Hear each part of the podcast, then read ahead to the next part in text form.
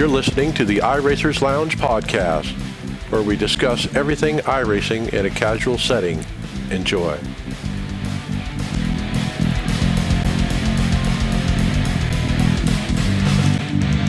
Welcome to the iRacers Lounge. I am your host, Mike Ellis. iRacers Lounge is a podcast for the iRacer where we talk all things iRacing in a casual setting. Joining me are the usual characters David Hall. Yep. Hey, Brian Maccubbin. Howdy, everyone. Brad Brin. Hey, good night. And Mackenzie Stevens. Hey, hey, how's it going? Welcome back. On the show today, we get a little bit more info about the iRacing NASCAR console game, ask how do we know pros aren't cheating, and look at a heartfelt, well thought out reflection from a mature iRacing driver. That's right, Mike. And you can go to iRacersLounge.com and select show notes, and you'll be able to see all these great topics and um, hardware that we'll be talking about. And go, yeah, just by visiting iRacersLounge.com and selecting show notes. So we'll see you there.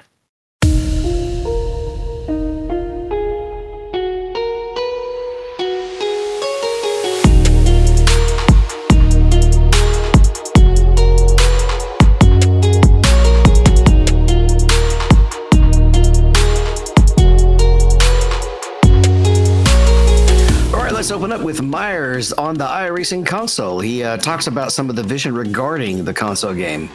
Uh, so, what did you tell us, guys?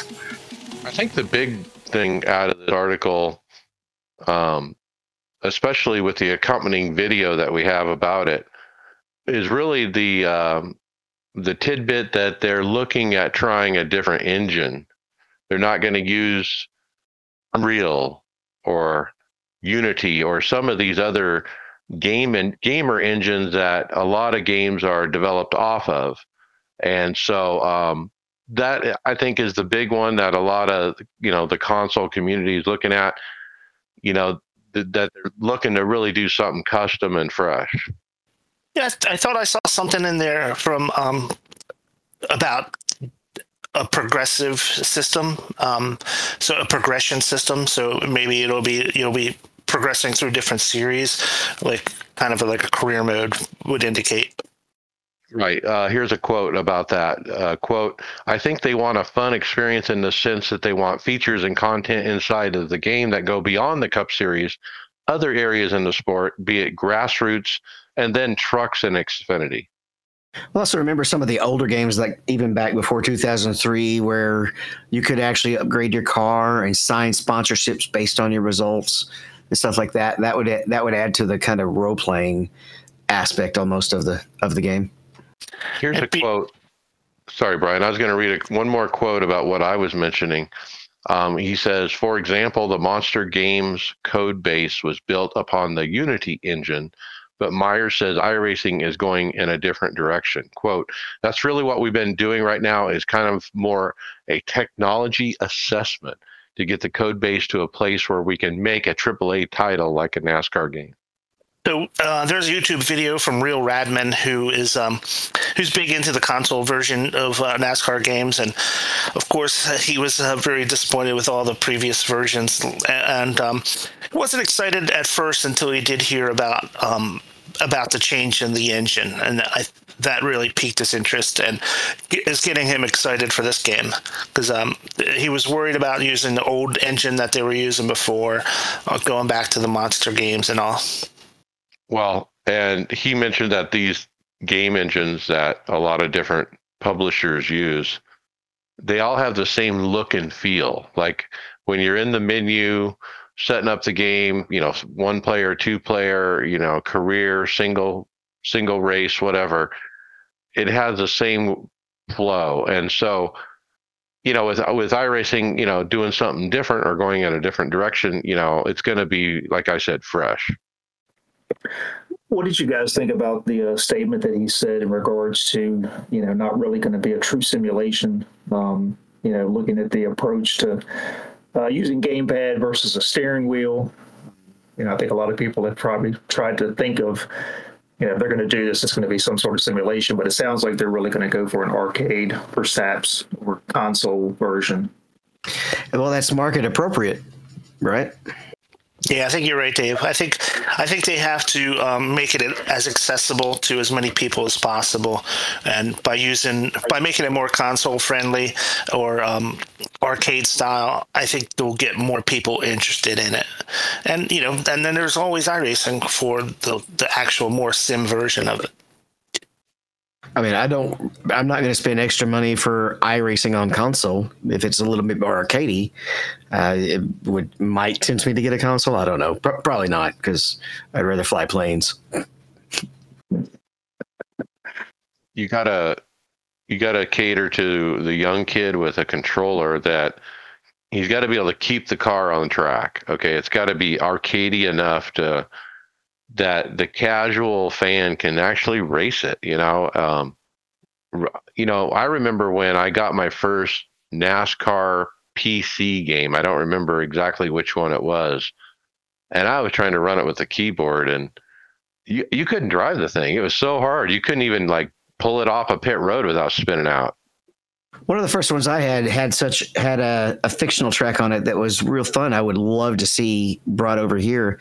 It was like Ram Stadium kind of thing, where the pits were actually on the outside, and, and then you raced on an inside short track but it but it was a full pit lane. It wasn't just you go out into the track and go f- find your place in the dirt parking lot. You know, it was an actual concrete. Tr- I don't know if it was concrete or asphalt, but it was paved, and you, you'd exit out for the pit road. It was it was it was a fun track. That's something else that Radman in his video talked about was, guys, don't get your hopes up for too many feature set because they really got to get the base game out, you know, first, and and expect you know, like you said, fantasy tracks to be brought in, not on the first round, but maybe the next year around or something like that, or or you know they add in the additional uh, you know dirt to Daytona, you know, kind of a thing to it. He doesn't feel like they're he's in, they're going to be able to pull all that off by the you know the 2025 release. Uh, hopefully enough to have an immersive game that uh, captures the the people, but there's going to be a lot of room for growth uh, with those features. Well, we look forward to seeing it and talking about it. Uh, we'll see. This next one, I think, tops off my Pocono pit road incident. All right. Uh, it's pit road. It's a pit road trouble, and it's probably inspired by Kyle Larson. But what's pit- pitiful about this is it, it, this isn't coming in too hot for green flag. This is under caution, and probably he was texting on the, while coming into the pit lane or something. Because under caution, he just drives right into the barrels and then destroys about seven cars. Well, that looks like the car to the left of him kind of, you know, veers to the right and actually drives him into it. Doesn't even give him a lane to get on the pit road. Yeah. Now, on for, upon further review, you're correct. He just kind of crowded him you wonder if that's on purpose or not. It doesn't look like it was. Well, um, that guy was down there the whole time. He didn't like gun it real quick and jump up there. So the question, and I don't think he probably got penalized. So it was probably still the guy on the outside's fault because you're supposed to get in in single file when you're coming into the pits, and he just stayed on the guys outside all the way around the track. I got to admit, I'm one of those guys that's going to pull to the left of the bonehead who won't pull up to pit road because I want to I want to get three quarters of a car length on him getting on pit road because he's already given us uh, given up five car lengths ahead of us, and so I don't really have a problem with that. But yeah, you can't run him into the barrels. You can't pass him. You can't pass coming to pit road. Period. I don't care if he's too slow or not. You can't. this is what happens that guy should probably the guy on the inside actually now that you that he I see that he actually was passing, he should be spending a week off because that's way worse than you know supposedly stopping on pit on and causing a caution on person purpose when your car really just spun out. But bonus points to anybody who recognizes the track. It's Metallica. Can anybody name the title? Damage Incorporated. That's right. Mike, you are not transmitting. You're not. You're not even pushing. Oh, sorry. Who all has hit the barrels? I know, David. You said you did at Pocono, but uh, no, I think I've hit them at Pocono. Mine was not the barrels. Mine was was driving already on pit lane in Pocono. The scoreboard sticks out into pit road. and I was driving down the far right lane, looking away, and drove right into the pit pit wall where it sticks out for the for the scoreboard. The pit road narrows. It, it, it's like a. It's not really that it. I mean, yeah, it narrows, but just for that s- s- section for the pylon. I don't know. I thought it was interesting because as soon as I saw the accident on Sunday, this is the first thing I thought about seeing this video earlier. in the it reminded me of that thing on Sunday with Kyle Larson. Reminded me of Kurt Busch uh, trying to win a championship, and he's he's coming to pit road there at Homestead, and the dang wheel comes off the car, but he still somehow gets it on the pit road. Same. All right, next up we have checking pros for cheating. What about this one, uh, Brad? Brad? Yeah, so this is uh, good old DJ EJ, and um, you know he talks about, I guess the the thought of people cheating, um, you know, and then talks about how uh, with iRacing being more of a subscription based, um, you know, would would somewhat prevent that from happening. I mean, we've all known that there's been, I guess. Um, exploits that have been used um, through the years, but really kind of leans back on the subscription based um, content in iRacing to, to kind of somewhat debunk or stop the the uh, the cheating ideas. Um, there was a tidbit in there that I didn't really know. He mentioned uh, during the or after the Coke race, there's a group of people that actually look at um, the uh, driver inputs and the uh, telemetry. I guess the telemetry, the telemetry files of uh, you know the some of the people in the Coke race to kind of spot check stuff. You know, um, and I didn't know that they actually do that, but I, I had heard before that they they do check the setups. Like they'll uh, they'll look at the setups that the guys are using as far as the springs and shocks. But I didn't really realize they're looking at the telemetry too. That's interesting. With the you said looking at the setups, I'm not sure. I mean, if a setup is not is outside of tolerance, it would you wouldn't be able to to load it, would you? Every once in a while, there's something that shows up on a setup that'll do what it's not supposed to do. Well, remember we had the monster truck scenario where all the cars had the uh, front end stuck way up in the air and the back way down. You know, just stuff like that. I think is what they're referring to. You know. So now I'm one of the newer guys on the service. I have there been uh, some some cheats or exploits in the past that have come out on on iRacing? I'd say no. I mean, we had the grass debacle where people were cooling their tires in the grass, and then you had the uh, doing donuts before qualifying to heat up the tires. You know, but those are in-game, you know, uh, you know, scenarios or dr- riding the wall. You know, on an oval, you ride the wall in the uh, along the turn, but nothing like oh. Uh, we got this grip hacks.exe, you know, running in the background kind of thing. Now, later in the show, we're going to talk about something like that, but it's called a launch that comes with these pedals that we're going to be talking about. That's kind of controversial, but uh, it's no big deal. Yeah, and of course they run the anti-cheat programs, um, so I'm sure that cuts down on, on weird stuff. But I, am really, I, I, thought that was really interesting too, Mike, when you were talking about them um, looking at the telemetry, looking at the input data after the curve races.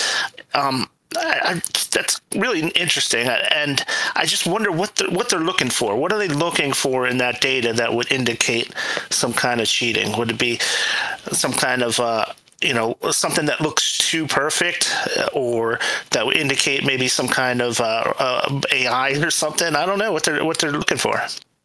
Either that or something that tells them the wheel's not doing what it's supposed to do, or the car's not doing what it's supposed to do based on the wheel the wheel's doing. Could you compare, you know, inputs from lap to lap, and if they were exactly the same, you know, that would be like a red flag, or I don't know. All right. What an appropriate title for the iRacers Lounge, but to talk about an insane sim lounge. Uh, hit it up, Mike. Mac. Yeah, this is called Late Apex uh, Simulators, and it's uh, it's based in Barrie, Ontario. So um, yeah, they got quite a few. I think they I think they have four or five sim setups here. Um, there's an entry level, advanced level, and an ultimate level. So they they mostly run Simagic equipment. You got your entry level is a Simagic and Alpha Mini with the the P2000 pedals and a single 49 curve monitor. You go up to the advanced, they uh, they give you the 15 newton meter one and triple 34s. Then you can go up to the ultimate. It's a full motion with a 23 newton meter and either a VR headset or a single 49 inch curved. What a great opportunity to try VR if you've never done VR. You know, you want to try it before you buy it, and especially a, a nice headset like that.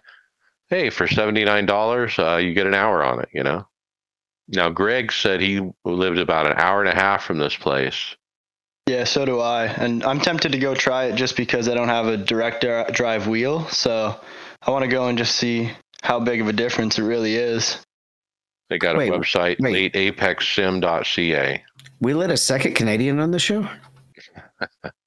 I have to agree with Mike. It would be good for guys that maybe, you know, say somebody coming from a kind of a Logitech wheel or somebody who's never used something that's direct drive or used a high end set of pedals. Uh, that'd be a great opportunity for someone to try something before you buy it. I mean, anybody, any of us have been doing this for a long time. You know, new new hardware comes out and you, you almost have to kind of take a uh, almost a leap of faith when you buy it now. I mean, a lot of the, the YouTubers have got, you know, give good reviews and stuff, but still, you know, sometimes it's hard to throw a few thousand dollars down on something you've never touched. Yeah, I think that's a great point. You know, it, uh, it is true. We don't get to try these things before we buy most of the time. And, you know, why not plunk down 50, 60, 70 bucks to see what you like? That way you know what you're going to get when you buy it. Yeah, nice little setup they got. Uh, we see these, you know, sprouting up all over the, you know, almost every week we we talk about a new one. So uh, I just hope that it's a long term business uh, for whoever's investing in it. I'm just afraid that it's going to sit empty. You know, if you don't get regulars that have money to spend, I don't know how you stay in business. They are also uh, running a league night there. So I wonder if that would help them keep business also, get a few people interested in the league. Yeah, we talked about that with other ones. I mean, you, you got to do something to try to get people to repeat, you know, come in every week. What they may end up having to do is the same thing a lot of bowling alleys have to do. Uh, I remember, I don't remember where where it was. I think it was on actually a local podcast about where kind of where I live, um, and the owner kind of had to realize that they're not in the bowling business they're in the entertainment business so now you go to most bowling alleys and you have you have the arcade you have um, basically almost like a chuck e. Cheese's type situation in some of the really big ones. Uh, laser tag a, a, whole lot of other things as well as the bowling alley just all kind of mixed in. Uh, and that's no different than a train company not realizing that they're in the transportation business and and getting run out of business by by truck companies. Great idea. Uh, see, I as a businessman, I would feel much better if I had these three sim rigs mixed in with a couple bowling up, uh, some bowling lanes and some video games and some food and pizza and beer and stuff where people are coming for other things besides the sims. Uh, you know, it's a great addition to something like that for sure. Well, you know, I, I heard an interview uh, at the uh, expo guy by the name of Adrian Thompson at Sim Racing Limited who who actually consults businesses who want to set these up, and he said, you know, you have to approach this uh, from the standpoint of people want to race, but it's the social aspect of getting together with a group of friends and doing this instead of just sitting in your room by yourself. And he said that social aspect is what you got to promote to get people in. Yeah, that's right. Because just like Mackenzie was saying, you know, it'd be cool to go check one of these places out. But you know, if he goes there, it's going to be a one-time deal, right? You're not going to be going back every week. Um, it's just there to check some stuff out. So that's not like a, a repeat uh, customer base that that a company like this would really need. It, you'd be in trouble if you turned something like Martinsville into a drinking game where you took a drink every caution. Twenty-five shots later. yeah. Now, hey, we... actually, that might speed the races up because half the drivers would just pass out. That's a title idea. 25 shots later. Uh, did anyone find if they use iRacing or what they actually use? I could not tell from what I explored on their website. Oh, I actually just found it. Yeah, they use iRacing because uh, there's an FAQ asking if like multiple simulators are rented, if you can race against each other, and it says yes. Being a licensed partner with iRacing, we can host private lobbies. So Well, their name is so close to ours. We need to talk to them either about a cease and desist or maybe a partnership, one of the two. Send a check in. All right, the top 10 highlights. Uh, didn't get to see them all, but I, ca- I caught the first one, which is a couple of prototypes battling at Spa, I believe. And they get side by side right at the right after Eau Rouge, going in going into that chicane that I can't remember what it's called, and stay side by side for the whole rest of the lap, pretty much. Yeah, a few replays like that. Um, the next one, they even had a three wide at the line. Uh, crazy finish. That was Yeah, it in was Barbers, Skippy. wasn't it? Skippies, yeah. And then the G- Toyota GR86 race, like you could throw a blanket over these 15 cars all in a pile here, that, you know, two, three wide, four deep, you know, but they're on a road course. I think it's one of those that you know the GRs show you that you don't have to go fast to have good racing. Oh, uh, did you see the truck finish at Martinsville? Yeah. Number five. Yep, I did. Yeah, that's at about the at about the 415 mark. Uh, that looks like the the a draft master race. You know, they're all like that. You just crashed at the end, uh, but this guy went under a truck and won. under and, and between about 15 others. I think these videos just are a good reminder to me that there's so many different ways of racing. You don't have to, you know, stick to one car. You can try new stuff. Uh, it gives me ideas. Hey, maybe I need to go try this. John, if you're not in the game, get back in the game. That that truck race was a, a road to pro too. It was uh, you know, it meant stuff. Yeah, so we got Bernard Pollard Jr., and uh, some of the listeners may know that Bernard's a former player in the National Football League. Uh, he calls himself the Blackdale Jr., and I guess he's been out for a while and shows a video that he put up on on his X account, uh, trying to do a little soldering on his wheel, and and it sparked on him. And it, I think it scared him. You know, Bernard was a mean, tough guy when he played football, but the spark made him jump. I don't know if he's soldering. I think he's got uh, some kind of um, The Dremel, tool. Yeah, Yeah, the ro- Dremel, rotary like- tool. It's a strip screw. He says so. He's trying to like figure out to cut off the uh, strip screw, and uh, yeah, you can tell he's he's got his uh, swimming goggles on, and he wraps a pool towel around him to keep the sparks off his skin. But he has the swimming goggles above his eyes instead of on. It looks like he has the Simucube uh, Tahko wheel, the one that's the one wheel that Simucube sells. Yeah, I just can't imagine taking a Dremel to the backside of my wheel. oh no, that's crazy. Well, well, how do you strip the screw? That's what I wonder. Like, you don't grab the right tool to, on your nice, expensive wheel to get this done right. A little too small Yeah. or a little too big. Yeah, I, I actually uh, just thought I can remember back to I want to say it's probably the first set of Fanatic or Fanatec pedals I had with the set screws. Ended up stripping a couple of those, and it took me like half a day to get one of them backed out because I had stripped it. Designs and different things. Like my Cube Controls wheel, I had a heck of a time getting the screws in because there's no there's no room in there to get a tool, and so you just you're twisting it like one one eighth of a turn at a time, and it just took forever. I think uh, Bernard Pollard Jr. is really good for iRacing. I mean, when he came on the scene, and you know, and got involved in sim racing, it- he was like diehard and really into it. And I'm sure that the people that follow him have learned a lot about you know the passion for racing. Yeah, and the cool thing about his story is like he he had no um, background watching racing or you know didn't know anything about it, and you know he went from basically complete ignorance to you know like a really good follow and uh, really good advocate for iRacing. I know he, he worked with Ally, I, I believe, and as some kind of sponsorship too. He, he's really really been involved. Well, you mentioned that he hopped back from when it sparked, uh, but he definitely did not hop like Lawrence de Soswa did. Uh, who pulled off the the Bathurst hop over the wall at the chicane to take the lead in the race. Now, here's a question: Does it not give you a penalty if you do that for cutting the course? Yeah, it, it's a yield penalty. It makes him slow down. Oh, but did he so, get enough time where he could do the slow down and keep the win? It, the clip stops, so you don't know. But boy, if you did, that would I don't think know how that would fly. This has to be some kind of hosted thing where they they probably didn't care.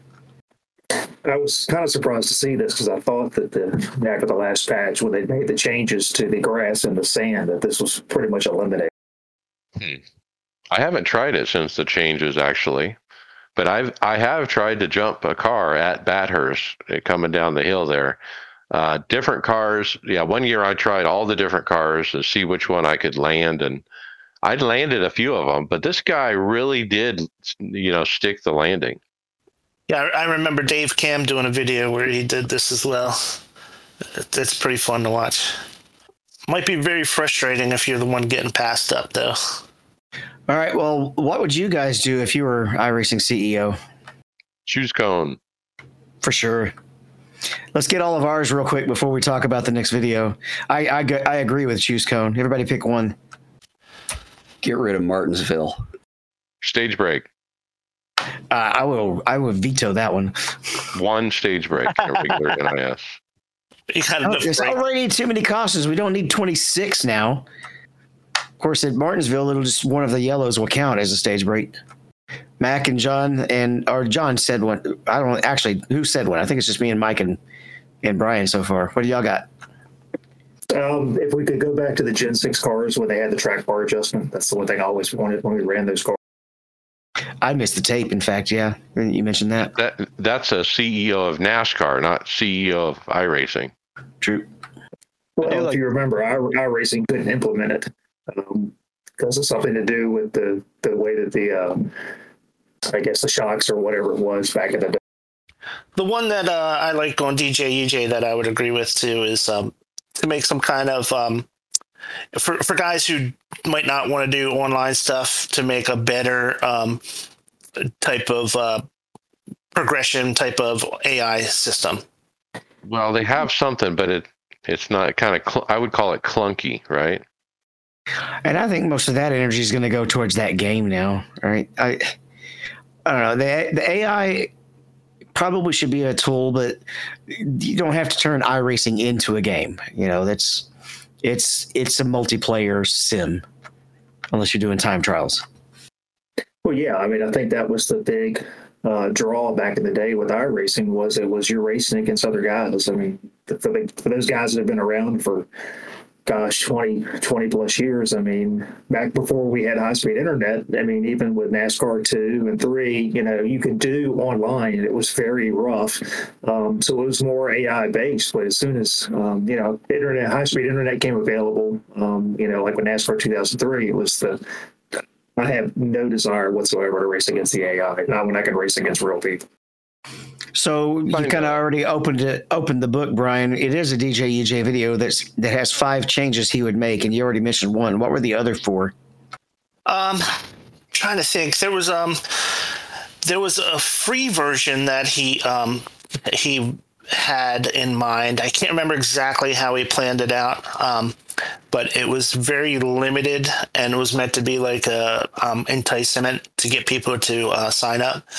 Um, one was a uh, one where at the end of a season you can like you can like basically rent a car almost. Like if you wanted to start a season in a certain car that you don't own you can run that season with that car and at the end of the season you can get it for free basically something something along those lines. This is an interesting interesting uh things that he came up with. Digital Combat Simulator has something along those lines in that you can trial a plane for two weeks without buying it. Mm-hmm. Yeah, that's what he compared it to. Was exactly that. He also, also- came up uh, with the idea of, of, you know, iRacing getting more involved in transitioning people who do iRacing into actual racing, getting into real cars. Yeah, he made the point about trying to get away from the esports side of it, and then to, to move more guys, you know, into actual racing. Um, I don't. know, think- I don't agree that they're not doing enough there. Uh, When you see i i racing on so many cars already that are winning. Well, yeah, he pointed that out. I mean, he he referred to that, but he said, you know, let's do more than sponsorships. Let's get iRacers into cars, it- driving the real thing. Well, here's how you do that: sponsorships. That that's basically what gets drivers rides is is money. Like you win the Coke Series, you get a late model ride or something like that. Well, they did something like that with the Skip Barber series, but that was sponsored by Skip Barber because they have their own series and they have their own cars. You know, where the where the guys who won that were uh, were the fir- the grand prize was you know to run a season in the real Skippies. Yeah, I think there's a uh, what is it, Prodigy or something is doing that now. I've seen that you know they're doing um, races where you can qualify and then end up you know actually going into a real car. especially as you get into the into, if you try to get into the national series you just heard it if you listen to the the download with the austin hill interview how he had he basically left toyota right because they the us they had a sponsorship issue and the team started started to tell them that they were going to have to bring more money to the table to keep having them drive for them so that's i mean the drivers have to bring money to the teams now to race for them instead of the other way around So, if I was CEO, I'd have a project that is stats AI. Like, I want Chat GPT integrated with all the statistics in iRacing. I want to be able to ask a question like, how many starts have I had in NIS? Where am I at in the all time win list on this particular series or track? how many wins have I had in the IndyCar? Just you know, just like I, I just phrase a question and it spits out an answer. You know, instead of having cool to decipher the if we had interface something like that? That'd be way better than having to decide, decipher that filter interface. Right. So I'm sure that you know they could put something like that together. I don't know how hard it would be, but it's doable in today's technology. I think uh, that's a neat idea. The other thing I'm going to say is Donnie Spiker hasn't been here for a while, but what would he say? He wants a trophy room. Uh, he wins a race. He wants to see uh, something, uh, you know, a trophy room. Oh, here's the new trophy, and here's my old ones, and uh, or a victory lane, or uh, you know, just something, you know, at the end of these races that to recognize what's happened. And and I love that idea. I think it's great. Another It's cool really thing would be too. another cool thing would be a, a TV or a, a team garage where you could have everybody logging in, in in their paints and kind of put make it look like they're all in the car, you know, in the shop being worked on. Did we get all of his points? pretty much. All right. Well, that brings us to it's raining cars. Uh, so, John, tell us a little bit about this one. Yeah, so this video's hilarious. You got to watch this. Uh, this guy, and I, I'm not sure what track it is, but he's driving along, and a uh, a car just falls out of the sky, hits the ground like a grenade, and this guy didn't see it coming and caused a crash. It's it's pretty funny. That looks intentional. Came, it came straight down out of the sky, so it must have been very high up. It must have been launched. You know, he meant to do that. He was gunning for that guy. Was that, I I couldn't figure out how it happened though. How did the guy get up there and come down like that? every once in a while there's there's just kind of ghost glitches in in the, in the code that are just really hard to find and he probably he got launched by hit, finding one of those glitches so he probably got launched in the air no telling how long he was floating and you can't exit the car when you're up there So if you're outside, you're at Talladega, and you roll off pit road, the first opening in the wall on the left is one of these launchers. And if you go slowly, like one to two mile an hour, and just kind of go over the edge of that that uh, line in the wall, it will launch you straight up in the air, like you know, 700 feet, thousand feet up in the air. Seriously, and it, it'll just tumble, tumble, tumble, and fall. So I've done it where I've been in hosted races at Talladega where I go into the launcher and I launch and it launches me way up and I come down literally in the track as people are coming by. And then I would get a replay of the guy coming by and he's just driving along and all of a sudden you look up and here comes there's this truck spinning in the air just falling down in front of you. That's great fun. Everyone should try it. Well, I know what I'm doing tonight. Well, another thing that dropped was more car manuals. I, am just really these were lined up perfectly, Brian, for the transitions. Man, you couldn't have set them up better. We got the Formula V, we got the vintage GT4 or Vantage GT4, Aston Martin, uh, the McLaren GT4, the Porsche 718 GT4, and Audi RS3 LMS. Yeah, so we got cars that have been out for quite a while, and all of a sudden, all of the manuals just drop. It's just kind of odd. They got people working on them, you know. I, I wouldn't. I don't know. You'd think this would be done before the car is released. They're playing catch up. Um, they only started doing manuals maybe a couple years ago, maybe not even that. And so this is catch up mode. They're going back to all the cars and making the manuals, which is cool. You know, I, I, I think they need to get them on all of them. And when you look at them, it's impressive.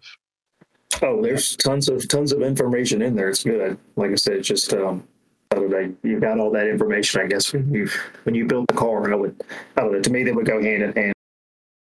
Yeah, I'd previously looked at one for the Xfinity car, and you know, if you want to work with setups and and learn what all the adjustments do, I think these are must reads. They they have Mike. You're right. They've done a great job with these. They literally give a paragraph about each setup item in the in the setup in the garage. You know, camber, rebound, bumps, perch, uh, spring perch offset, and they describe what it does, how you adjust it, that kind of thing. So yeah, if you're trying to learn setups, this is absolutely uh, probably the 101 read. You know, you got to read this first. So I think you can find the manuals pinned on the forums of each uh, car. So every forum, uh, every car has its own forums, and I think they have them pinned at the top of those. Yeah, they've also got there is a manuals page on the website that you can get to as well. It has them all listed there. So the next item we have up is the HPD is coming back to official racing. It was posted by Greg West that it's going to be joining the GT Thrustmaster Challenge with the GT1s and GT2s. Great car. It was it, it, was always a little weird to drive though because it, it's still oh, it's just always strange sitting in the wrong side of the cockpit. Now, I think this is a car is a little faster than the GT1 and GT2. So is this a good matchup for multi-class racing? Well, you generally want the classes to be different speeds, or, or you're going to run into a nightmare. If they're the same speed, you're going to get a lot of hard feelings over people fighting for position that's not really position. We talk about it all the time, Brian, uh, and we have a new all-time high in membership count. Or active. Yeah, this yeah this is um, a post from Greg West, and he's like, "Hey, man." It's uh, worth worth noting to everyone that iRacing has actually hit an all-time high in active memberships in October. So uh, so it's still growing. It keeps growing and growing. Um, you know, we everybody knows they had that big spike during uh, during the pandemic, but um, it's not really slowed down. So it's still rising. So that's awesome to hear for not just uh, iRacing, but the future of iRacing. Um, when I when I saw this, I was kind of thinking, isn't every day an all time high? Like, aren't they always gaining active memberships? Or is it at a point where people are quitting faster than they're gaining and they're actually losing? Um, I'm, that's what my question comes up. Well, what typically happens is a summer lull, right? So it does. It probably does drop. The active numbers drop in the summer, and now that we're back in the fall, it's coming back up. Yeah, and, and we're all diehards, so we're buying one year memberships. There might be guys out there buying a couple months or something like that that go inactive on a regular basis, maybe. Yeah, the summer lull is a real thing, and uh, you're right. This is probably just the you know, it's picking up, you know, after summer. And that's what he's why you said, oh, we're going back up again, all time high. Did you guys get a chance to look at there was a link to a uh, website, iRacingReports.com, that has a lot of the participation. Did you guys get a chance to look at that? Yeah, I, I actually did. Uh, some really interesting things there. I mean, what would you guess is the number one driven car? A GT car. Mazda MX-5. Yeah, I, I didn't. I wouldn't have guessed that car, but that's what it was. The, the other staggering thing was the the amount of unique drivers that are on the roadside is dramatically higher than the oval side. Just absolutely shocking how much more. It's global. Well, Yeah, that's more of a uh, global sport. Yeah, we forget about that. It's global. Yep, we stay in our cocoon over here in the U.S. and Canada for a couple of guys. Um, in, in the summers when I'm doing a lot of road racing, um, being out of school, th- you get on in the morning and there's just it's nothing but European drivers. And it makes you wonder: Do are they missing out on oval racing because they're not in America? You know, uh, do we have something that they don't have? You know, uh, that's what I wonder. We have uh, Am- Americans just will always have a slightly different psychology. I mean, it's, it's soccer, it's not football, you know, et cetera, et cetera. Left side of the road instead of the right. Right no, most of left. Europe, most of the Europe drives on the right. That's pretty much only Great Britain that drives on the Oh, left. it? You cross into France and you have to switch to the other side. feet versus meters. Well, well, yeah, and and all of the metric stuff for sure. We were having a nice argument the other day about uh, with with um, some guy from Norway or Finland about how the Fahrenheit temperature scale is makes more sense for air temperatures when you're outside. I've been an advocate for the metric system for years. Everything based off of tens and hundreds is so much easier. Except for temperature. Yeah, so Celsius is just too narrow of a of a range when you're dealing with air temperatures. You know, you know, in Fahrenheit, you know, from 32 to 100 degrees is a big jump, but in Celsius, it's it's more narrow. So it's it's a little trickier. Like one degree in Celsius is a lot more bigger difference than one degree in Fahrenheit. Well, the next thing is not arguing over metric versus versus uh, Fahrenheit or or imperial, but uh, what we have, Mac, is a safe deli- driver dilemma, and it's an essay. So I didn't read it because I have to read enough essays at school. So hopefully you did. Yeah, so uh, Paul Seeley, he posted a very introspective essay about his iRacing status. So he says he's not super fast in official races, but he's safe and has a has good car control, so he finishes well. He's uh, although he never wins, he uh, so he gets into higher splits than his skill level because obviously his I rating goes up, staying out of the wrecks. So he says he's using AI more and more because of the competency and quality of the racing. Um, yeah, so basically what he says is his I rating always stays just below 2,000. Um, but he says the problem is his actual speed is probably somewhere around a 1,700 I rating. So he says he just doesn't stand a chance of actually winning, but because he stays out of the wrecks and finishes well still, he's up in those higher splits. You got a plan for him. Go run the 87 Legends for a for a season, and lose a thousand I rating, and then go racing. That's funny. Well, he's a he's a road racer. I know you're you're having fun, Mike, but he's a road racer, and he's like he's practice practicing a whole lot on some of these uh, in, IMSA for these IMSA endurance races, and he's just like, I, I don't know why I'm doing all this practicing. I just I just not fast enough for the splits I wind up being in because like he's like like Mackenzie was saying he's he's getting good finishes but it's not because he's fast it's because he's safe and he's completing the races so he finds himself in situations where it's like I'm, I keep I keep going in in splits that I can't win, but you know. And, and he, it was very well thought out. He's a he's an older guy, and um, you know, eh, and he's just uh, he still really enjoys iRacing. Um, so it, it's it's really an interesting dilemma he's in. I think he's a little wrong in saying that his I rating is inflated because the road I rating is, unless you catch a situation where you can really farm a track, the road I rating is a lot more stable than the oval I rating because you're just not, you're not dealing with as many random factors that can affect whether you win or not. So generally, in most road courses, if you unless you get get wrecked out, you're going to finish where your speed is going to get you. So Yeah. um, he's just. You're, you're, so, and more times than not, there's going to be somebody in it in it faster than you, unless they get wrecked out. So I think uh, the road riding in a 1700 i rating in road is is faster than I think than a 1700 i rating in oval, at, at least from my Yeah, experience on the sports car side. Yeah, and I think the other thing I would say too is if if he's running GT3s, I think he's probably running a car he probably doesn't need to run. Um, you know, if you're in a lower I rating, I'd probably stick with some of the the other cars where you're you're probably going to find the competition a little bit better um, to match with what you've got. Uh, you know, that would be my suggestion to him as well. He does say that Like- he's Go ahead, Mac. he does say that he's pretty much always like in the bottom for qualifying. He only finishes or starts higher than the guys who don't qualify, but he says he uh, generally finishes near or just in the top 10. So if you're consistently getting a top 10 finish, then your I rating would probably go up, but he just feels like he never actually has a chance to win because he's just not as fast as all the other guys.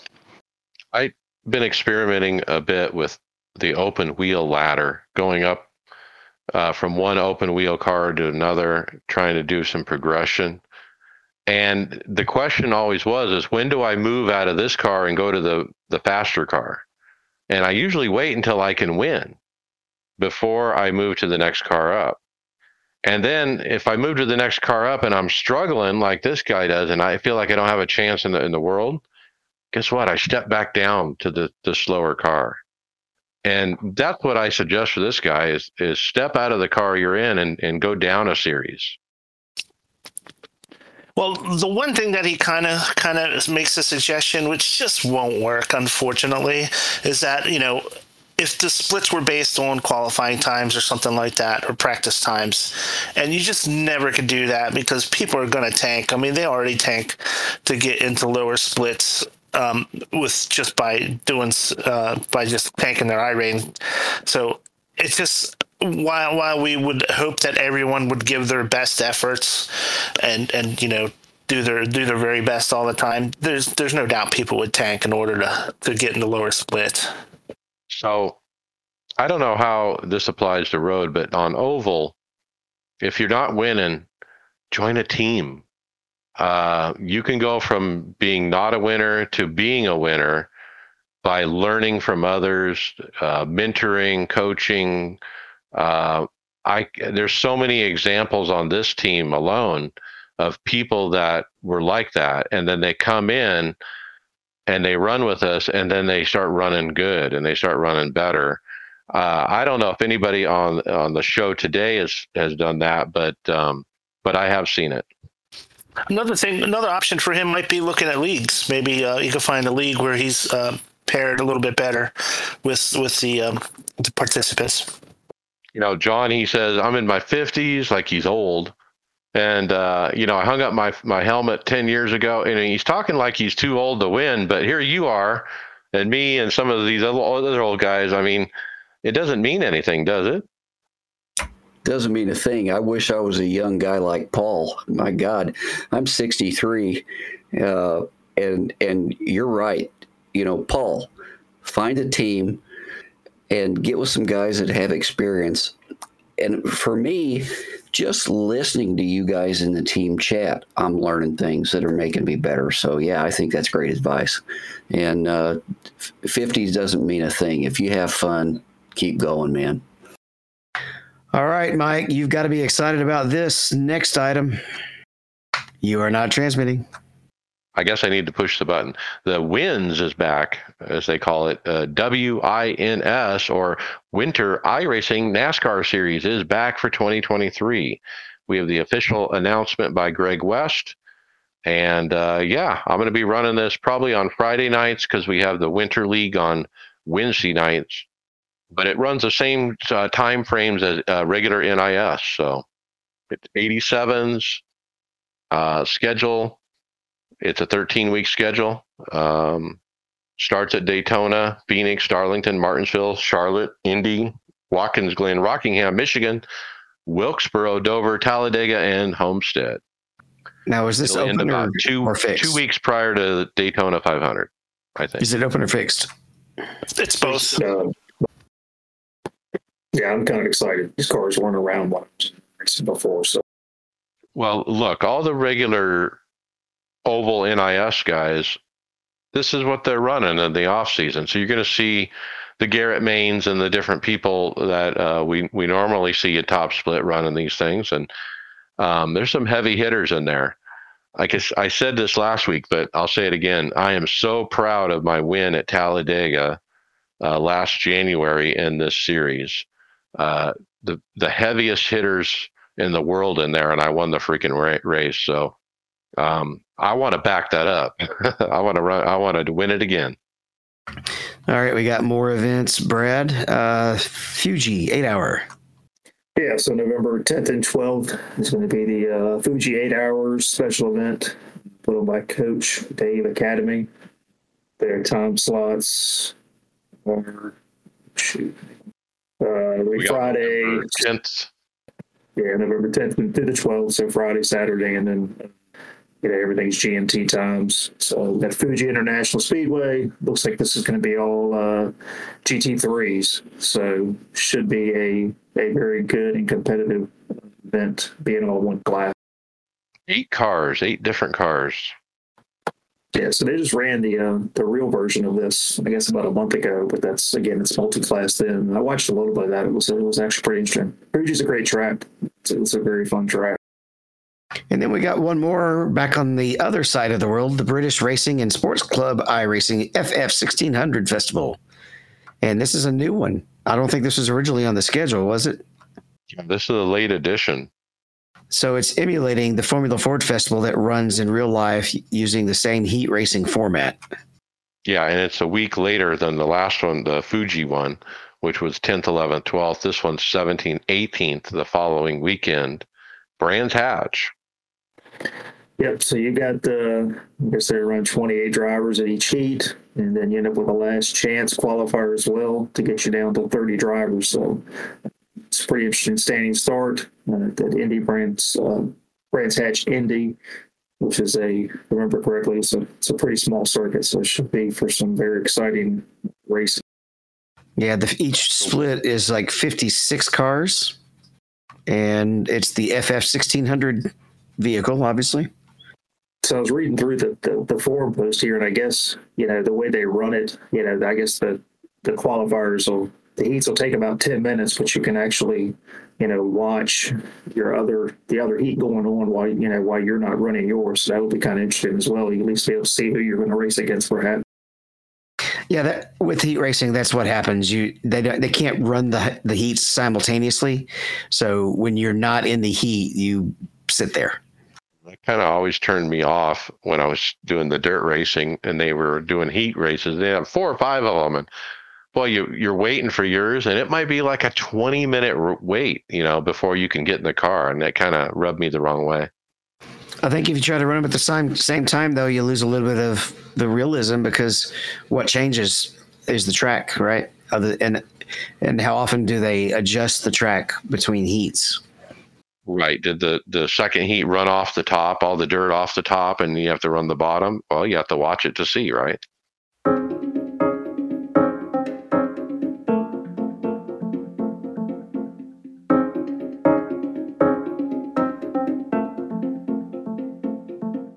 Podcast housekeeping. Leave us a review on your favorite podcast platform to make it easier for more listeners to find us. Mention the podcast to your fellow drivers so they don't miss out. We do appreciate it. Check us out on our Discord. Get involved in the conversation. We had a, listener over there uh, buying a computer, asking us what he thought about different, uh, you know, computer parts and stuff. So, hey, man, we're happy to help. You guys jump in there. Uh, check out the website iRacersLounge.com, and our merch site is iRacersLounge.shop. Get some merch, and we're on the uh, Performance Motorsports Network. All right, Brian, how did fantasy go at Miami? Uh, well, actually, uh, Tifosi team did pretty well. Actually, um, Silver Mustang '91 uh, took first place at Homestead um, this past weekend, but uh, Mackenzie here finished second place. Good job. Um, Tyler Williamson finished third, or tied for third, and uh, Tony Rochette was in ninth. So uh, good showing by our guys.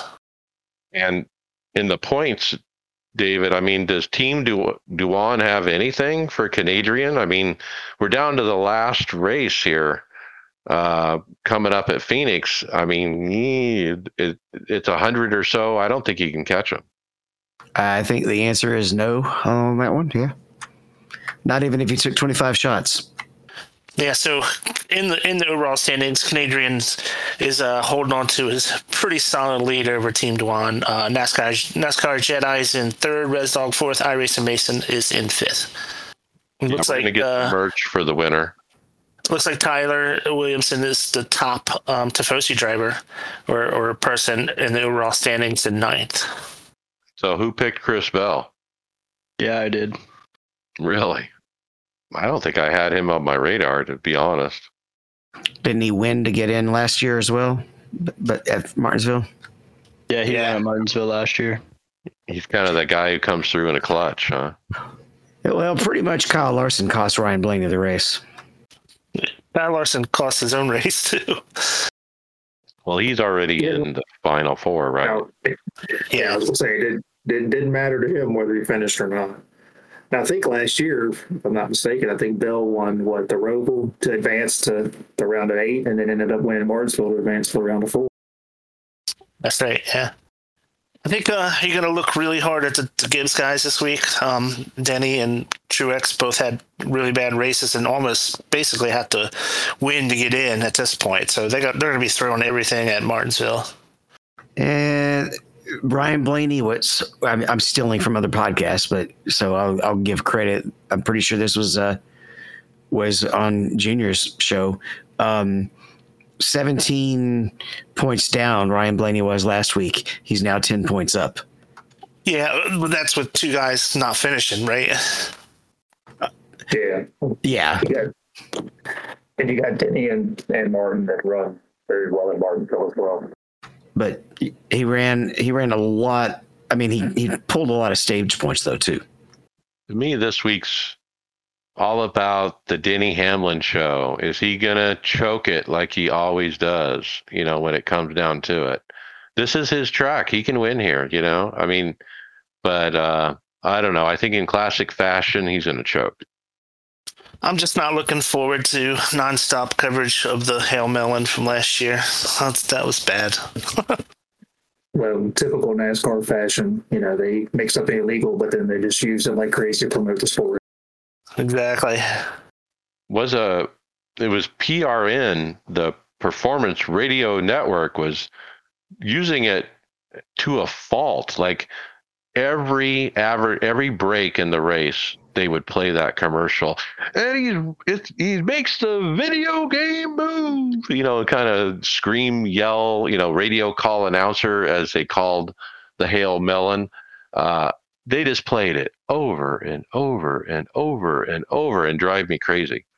Metro Ford of Chicago delivers to you. Whether you're looking for a new or used car, we have over 160 vehicles in stock. Living large or strapped for cash? Good credit? No credit? Doesn't matter. It's all good at Metro Ford of Chicago. We offer easy financing and guaranteed credit approval. Visit emetroford.com to view our complete inventory and tell them Patrick sent you. Metro Ford of Chicago, serving Chicagoland and beyond for over 35 years. Will this computer run iRacing? Not now. Let's start talking some of that hardware software sponsored by Metro Ford of Chicago. And we're going to open up with the Thrustmaster eSwap XR Pro. That's a controller designed for racing. It's got a wheel on it. Yeah, this is uh, speaking of video game move. Uh, you know, it's about time. Thrustmaster's eSwap XR Pro. It's a uh, it's a game controller that you can use on Xbox or PC, and it has a little attachment you put on so that one of the uh, one of the buttons on there can be turned into a steering wheel, mini steering wheel.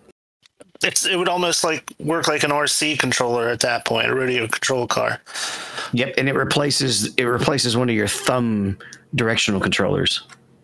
You know, not being a, uh console guy, is is this something like brand new? I mean, we, we've I can remember using pretty radio control cars like thirty plus years ago, and you you had the, the wheel on there. Has no one ever thought about putting that on a controller until now? It would seem so. cool. It's got this interchangeable uh, parts. Like you pull the little joystick out, you stick the little wheel in. Uh, pretty neat. The last the last innovation we had in the controllers for racing was an actual mechanical connection to a regular controller. This guy actually just had this kind of jerry rigged uh, connection. Y'all remember that one? I That would do actually remember. Turn yeah. the thumb. Well, um, Reminds me. So, as far as iRacing goes, you know, we joke, uh, you know, people joke around every once in a while about people driving, driving like they're driving on a controller. But there are people who, who might have physical issues where they can't use a full rig, and this would help. You know, if you don't have really good use of your of your legs, you know, and you want to race, this is not a bad option. Yeah, Especially if you could with uh, Carlos if you could get the triggers. Yeah, if you could get the triggers uh, analog as well, with with some some enough force behind that, that'd be really good for somebody who couldn't even who could barely even lift their arms up, but could control their fingers. Yeah, so I was, saying that Carlos Fonseca was in the uh, top split today, and and he's like a four thousand iRating on Oval, and he runs controller. Yeah, he has a disability. Did race with Carlos years ago, and he could outrun us with a controller. He can. I mean, he's really quick with it. I think he has to be selective on the tracks that he runs though, because there's some tracks where he he struggles with consistency.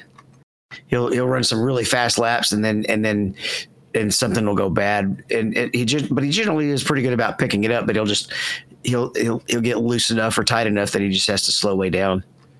Yeah, and I wonder if this product would be good for Carlos. Um, you know, he's using, I, as far as I know, just a regular con- controller. With this thing with a little wheel on it, maybe it would be easier for him. I don't know. All right, so we've covered Pimax issues in the past with the installation, and we've got Boosted Media asking if, or we're asking, I guess, on our. Uh, he's asking, or at least his his. You know, they put question marks all the time to try to draw you in as a clickbait, and his header is Pimax Crystal. Have they fixed it? Well, have they, Brian? This is this is your thing.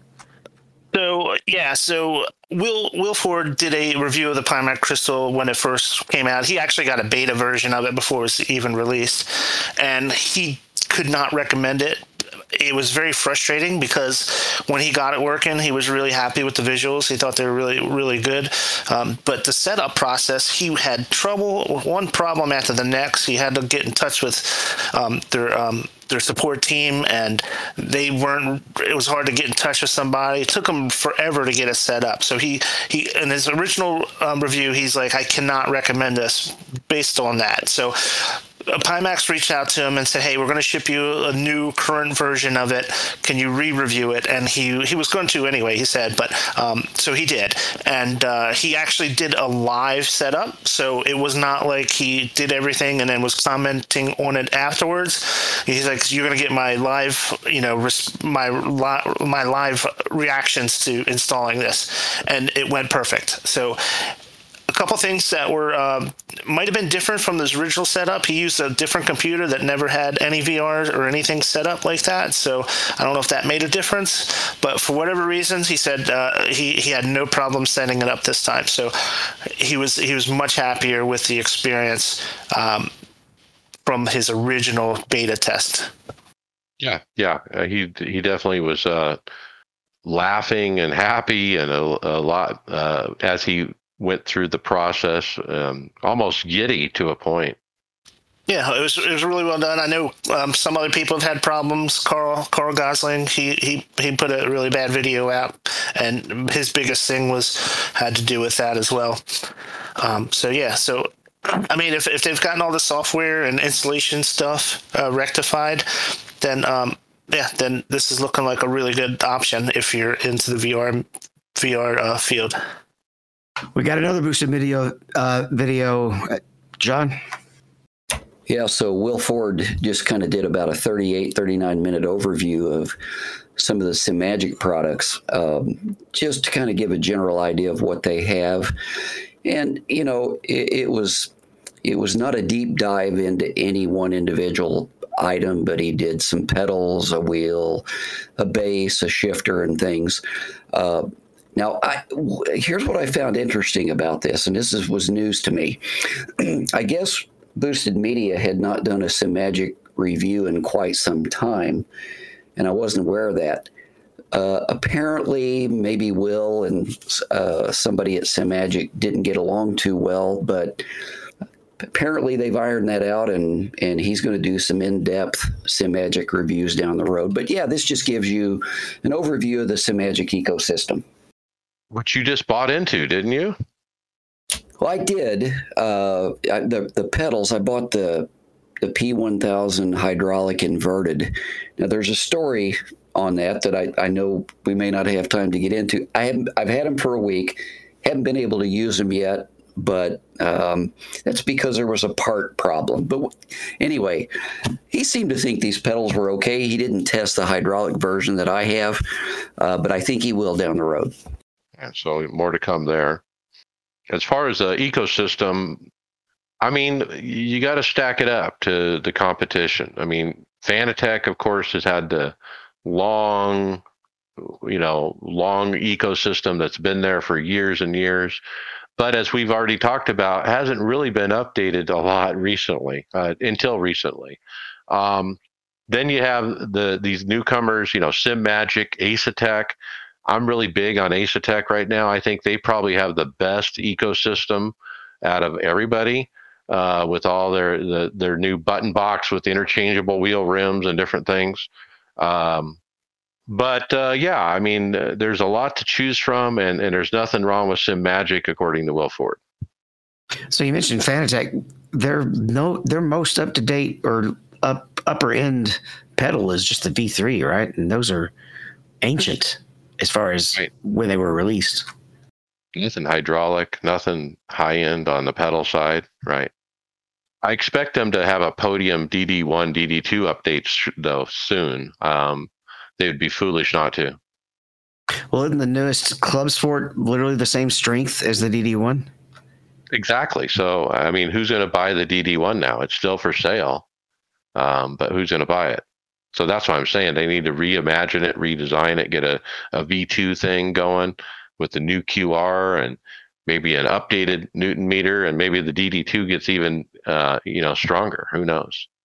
Well, we're still talking Simagic pedals, uh, John. So why don't you hit this one as well? It's uh, looking into the haptic pedal support.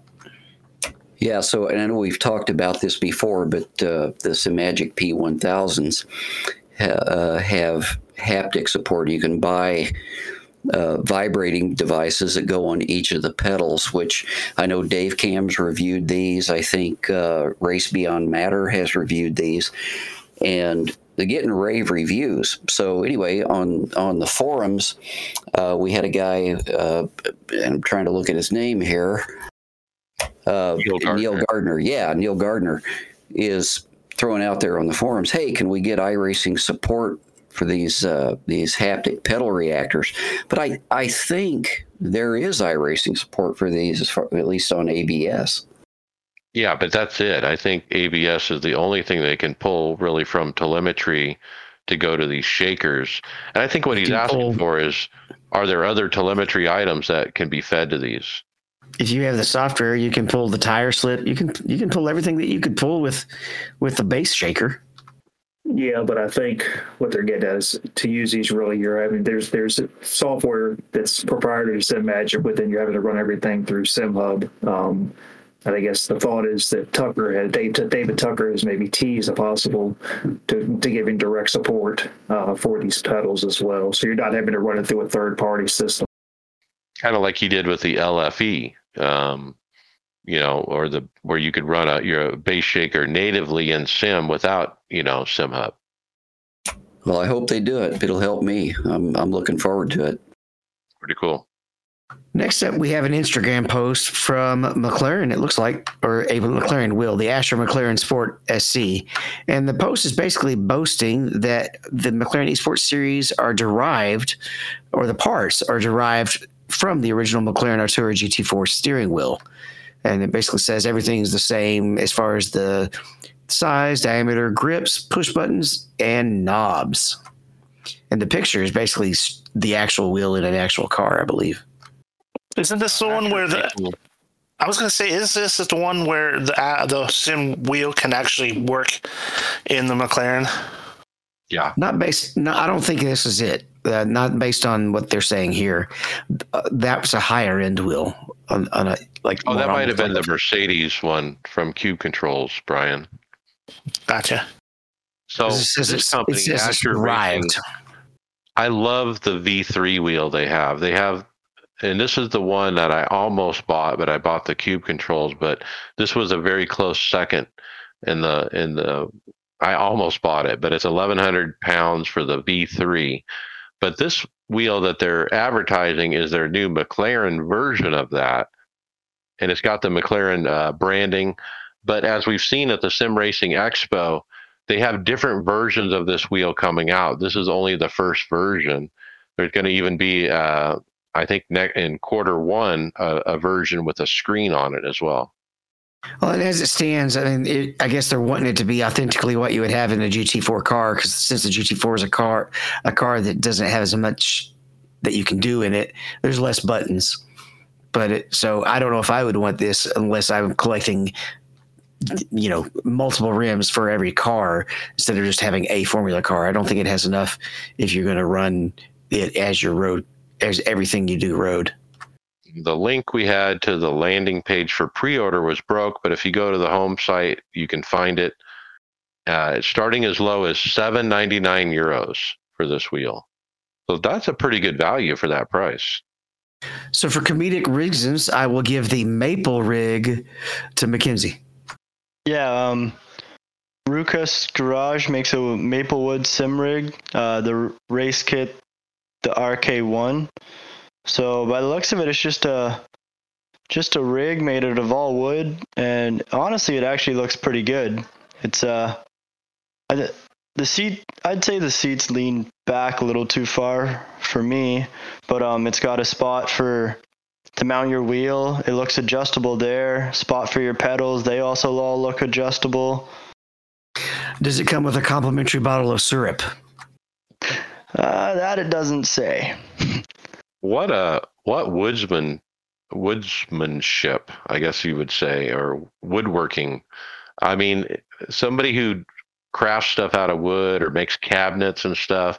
I mean, this is like uh, that on steroids. It looks all sanded down and smooth, and no rough edges, no splinters. Uh, there's holes for adjustability, like Mackenzie's saying, um, where you can adjust stuff up and down. And for a wood rig, uh, it's pretty impressive. I think the angle is a pretty standard GT angle. It's not really leaning back that far when you when you when you really look at it, and then you look at a regular seat. I also Yeah. realized I think you can actually adjust the angle it's at too. Yeah, it looks like it has holes. uh, I don't know if they're held by screws or, or exactly what, but yeah, it looks like you can adjust the angle up or down for GT or Formula uh, to get whatever angle you like on that. Well, to go to Formula, you have to actually change the seat itself.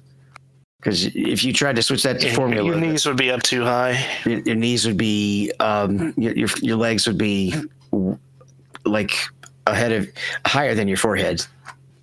Well, you know, I, I, and I had a question. You know, when I looked at this, I thought, okay, what seat can you buy that would fit in this? I mean, it doesn't look like a standard uh, uh, kind of holder for a seat. Maybe I'm wrong, but uh, do they sell those too? I think Uh, that is the seat. I think Yeah, that's the seat. You just add cushioning. yeah, you just add cushioning and stuff.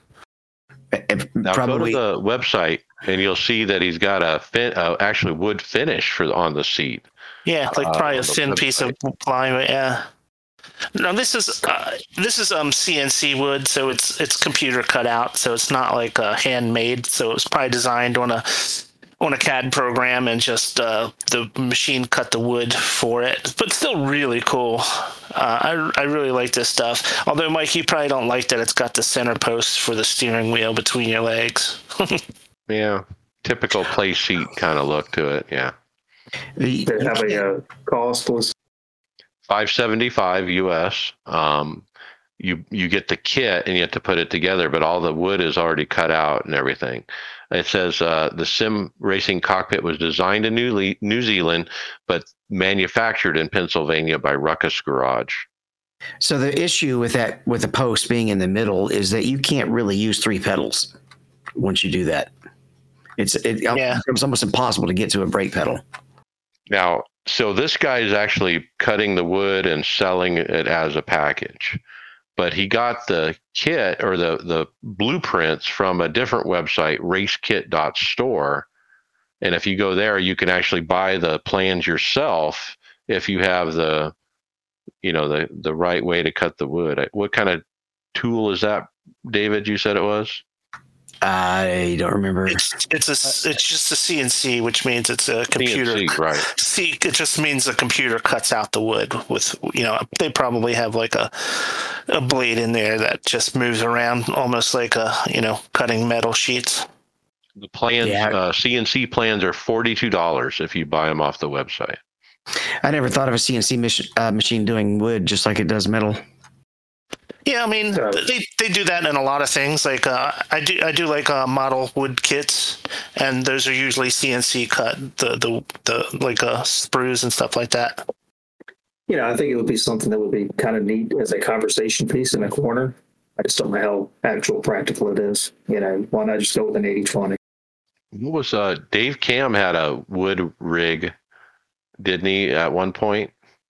Yeah, I think he gave it away too. I forget that one. That one looked like it was it was all wood, but it looked like an 80-20 rig. Well, Mike, were they so excited about this n- this new Formula wheel that they just couldn't spit it out? On spit. I just love saying that. I, I mean, this is my new favorite sim company from Shanghai. Um, we got some nice pictures of the prototype wheel that they have at the Sim Racing Expo, and and if you scroll down, you'll see the actual uh, unit that uh, Conspit puts in their Instagram. Um, it's going to hit the market soon. They said it is a prototype, but uh, boy, it looks great. Yeah, sucker's loaded. Uh, look at the second picture on the top Instagram. It's got like a, a, a bloody uh, toggle switch up on the top. I wonder what that's used for. Well, you could So like also a, uh, use it for anything, but I don't know what it would would be uh, and uh, by standard. I'm guessing it's like a what, funky switch, seven way or whatever. It looks like just a up down toggle, but um, I don't know. But So reminds is me it- of Kyle Larson's test at Indy. He said that there was some button on the back of the wheel that he accidentally touched, and he's like, "We're going to get that moved up to the front."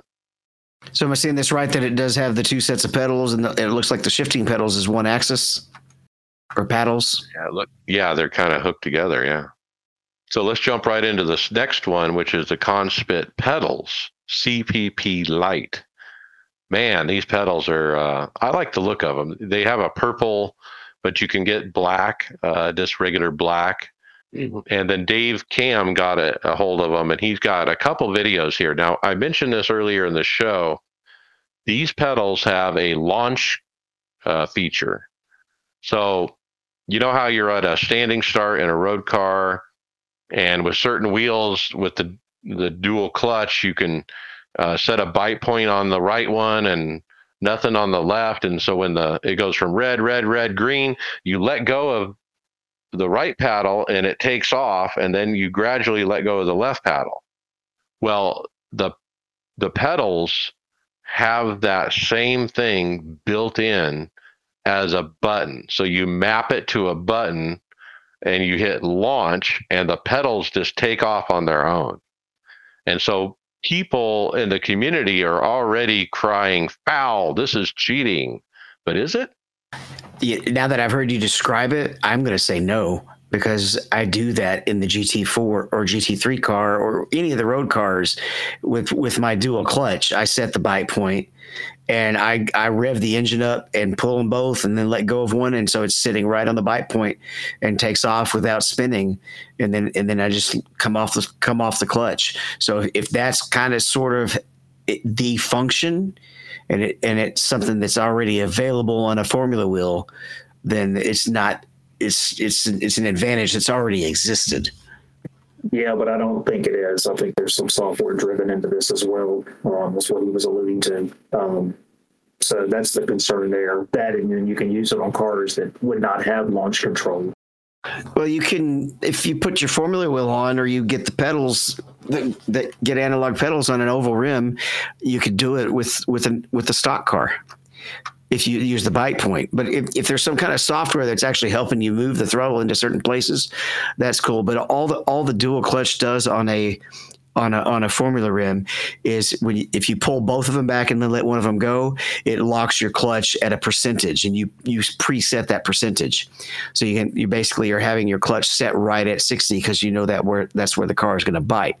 So if it, if it does that, I, I, say no. If it does something where it's actually assisting you with the throttle, that's definitely a different story. Well, that's kind of what Dave Cam said. You have to set this up. You have to set the bite point you have to manipulate the the settings and stuff to get it set up where it actually works right. So that's why he thinks it's not a cheat because you have to set it up like it's much like a dual clutch bite point thing. Um, but on the other hand, I'm thinking, okay, so Dave Cam just pushes the button and it takes off.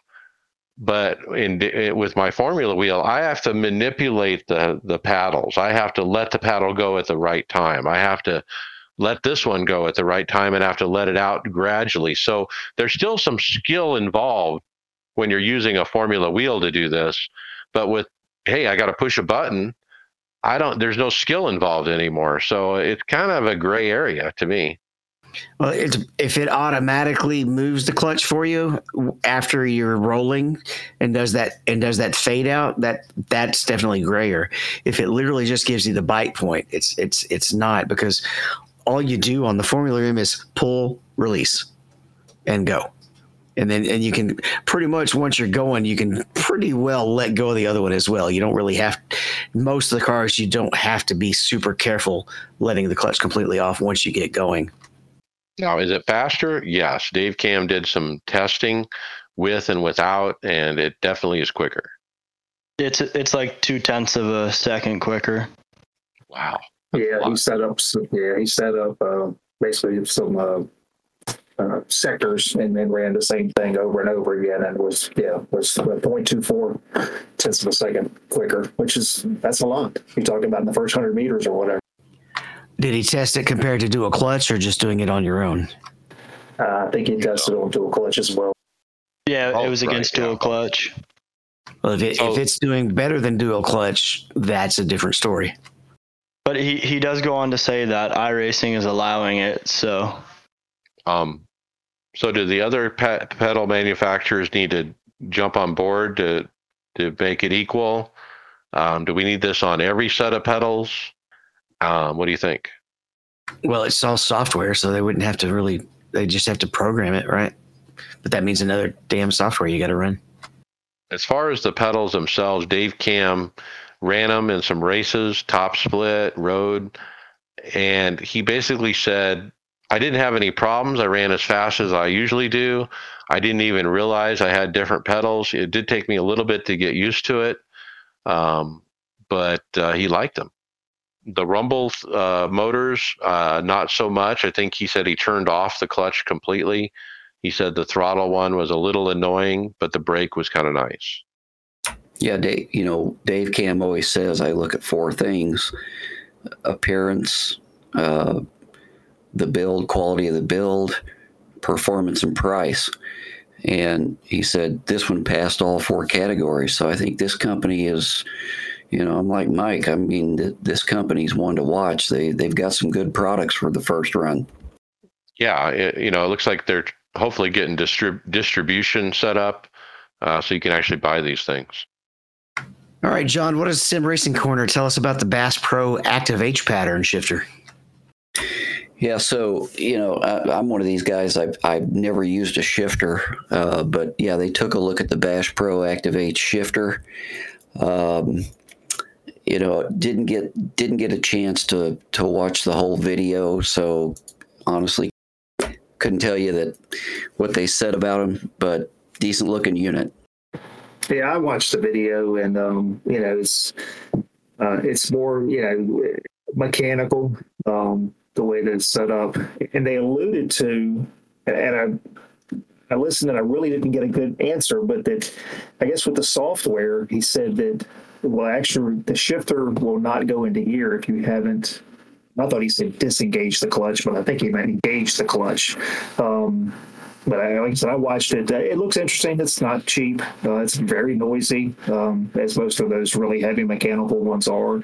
But it can switch in between uh, sequential and H pattern. Um, but yeah, like I said, I, I, maybe I need to go back and rewatch it because I thought for certain that he said that the way the software was that they, they would not engage if you missed the clutch. Yeah, it's like I forget the name. They call it like a gate or something but yeah, it, it'll hold you from doing it. Like if you don't shift it right, like by you know, like you said, use the clutch. Yeah, I mean, a real, real... that's what that's the name of it. H dog box. And that would have to be set by software because some cars, some of the new, a lot of the newest cars, you can sh- slam shift. Yeah, so there is a little uh, OLED screen on the unit where you easily switch between the H dog box, H sync, or sequential. Yeah, I, I know he said it's, it's kind of loud, but I think that people who are running H patterns, they want that heavy clunk when they're shifting gears. I think that's part of the experience. Um, so I wouldn't have a problem with that. I, I, did go on the website. It's it's priced at just over a thousand US dollars. Um, they're actually out right now, so you'd have to be on a waiting list if you wanted to get this pretty good chance somebody gets this. They already have D boxes or at least uh, butt kickers, so they're not going to care about noise. Well, yeah, one of the guys that bought a set or bought this uh, shifter and did a review, somebody here in the USA said he thought the sound was actually a plus. He that's what he wanted to hear.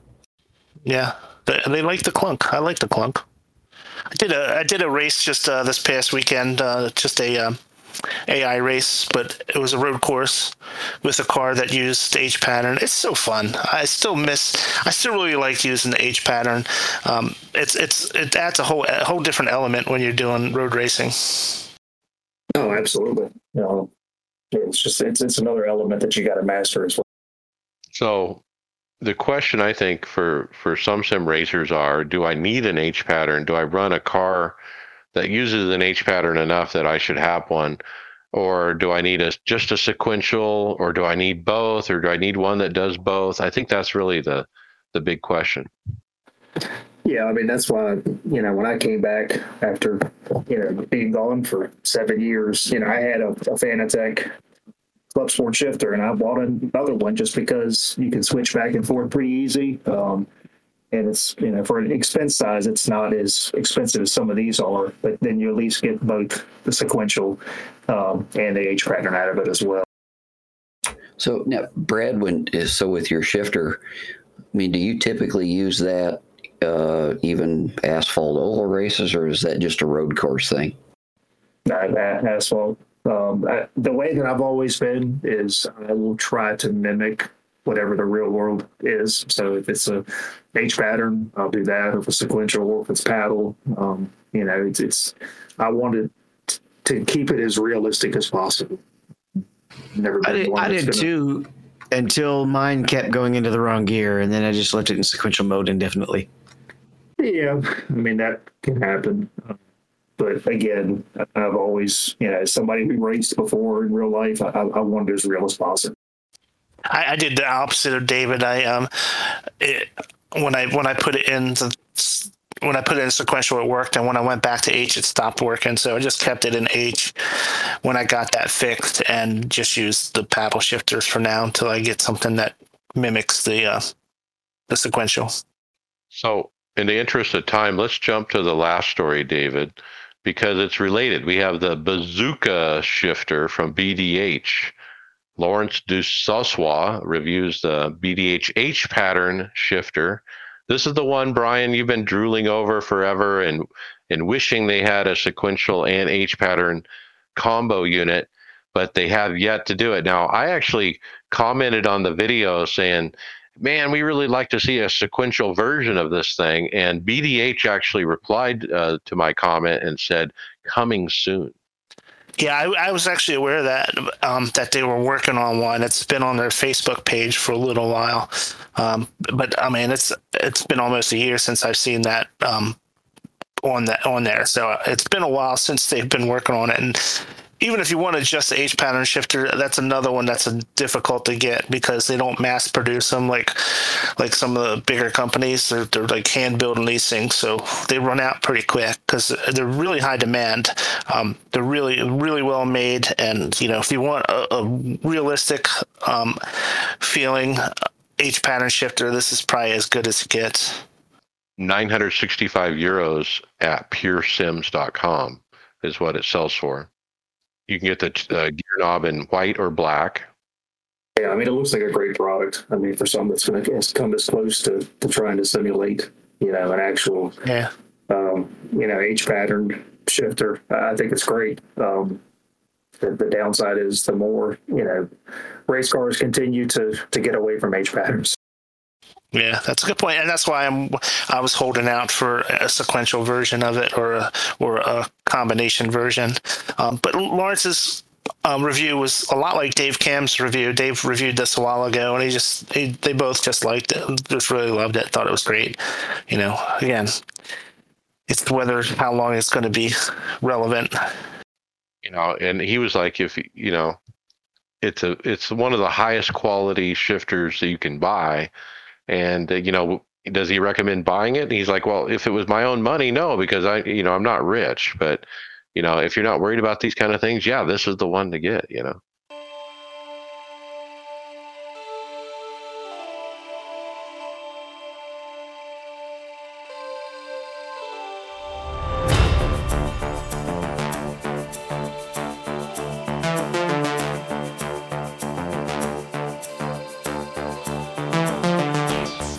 let's talk results.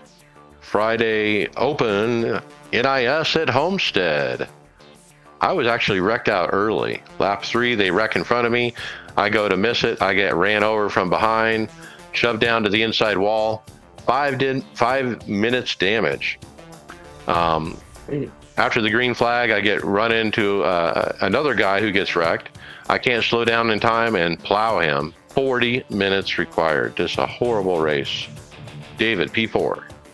Yeah, I finally had a good long run. Uh, the only one in a while, especially after, well, I guess yesterday wasn't too bad, but um, yeah, P4 long run near the end gave me a lot of track position. I was hanging usually, usually around 10th, and we had one of those long runs.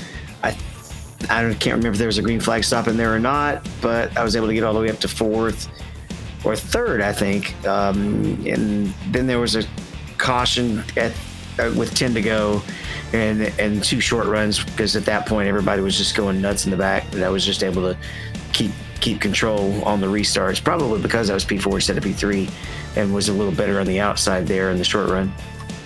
Tony Rochette P22 was just meh. Moving on to Sunday Open, David P10. Yeah, and I should, probably should have done better on this one. I know uh, Tom was in the race as well. I, uh, I don't think he put his resulted though, which means he probably wasn't happy with it. I actually, in the first green flag run, overcorrected, put it in the wall, and caused a little bit of wheel damage. Uh, just had to keep going. Didn't bring the caution out. Um, the caution does come out though right before the window is over. Was able to get most of the damage fixed, and I saved fuel and stretched it out at, to still come in tenth with with a pretty heavily damaged car. All right, Tony Rochette, P6. Don't remember much from this one, but think it was okay. Did end up finding a groove that I liked hugging that bottom. John, P16.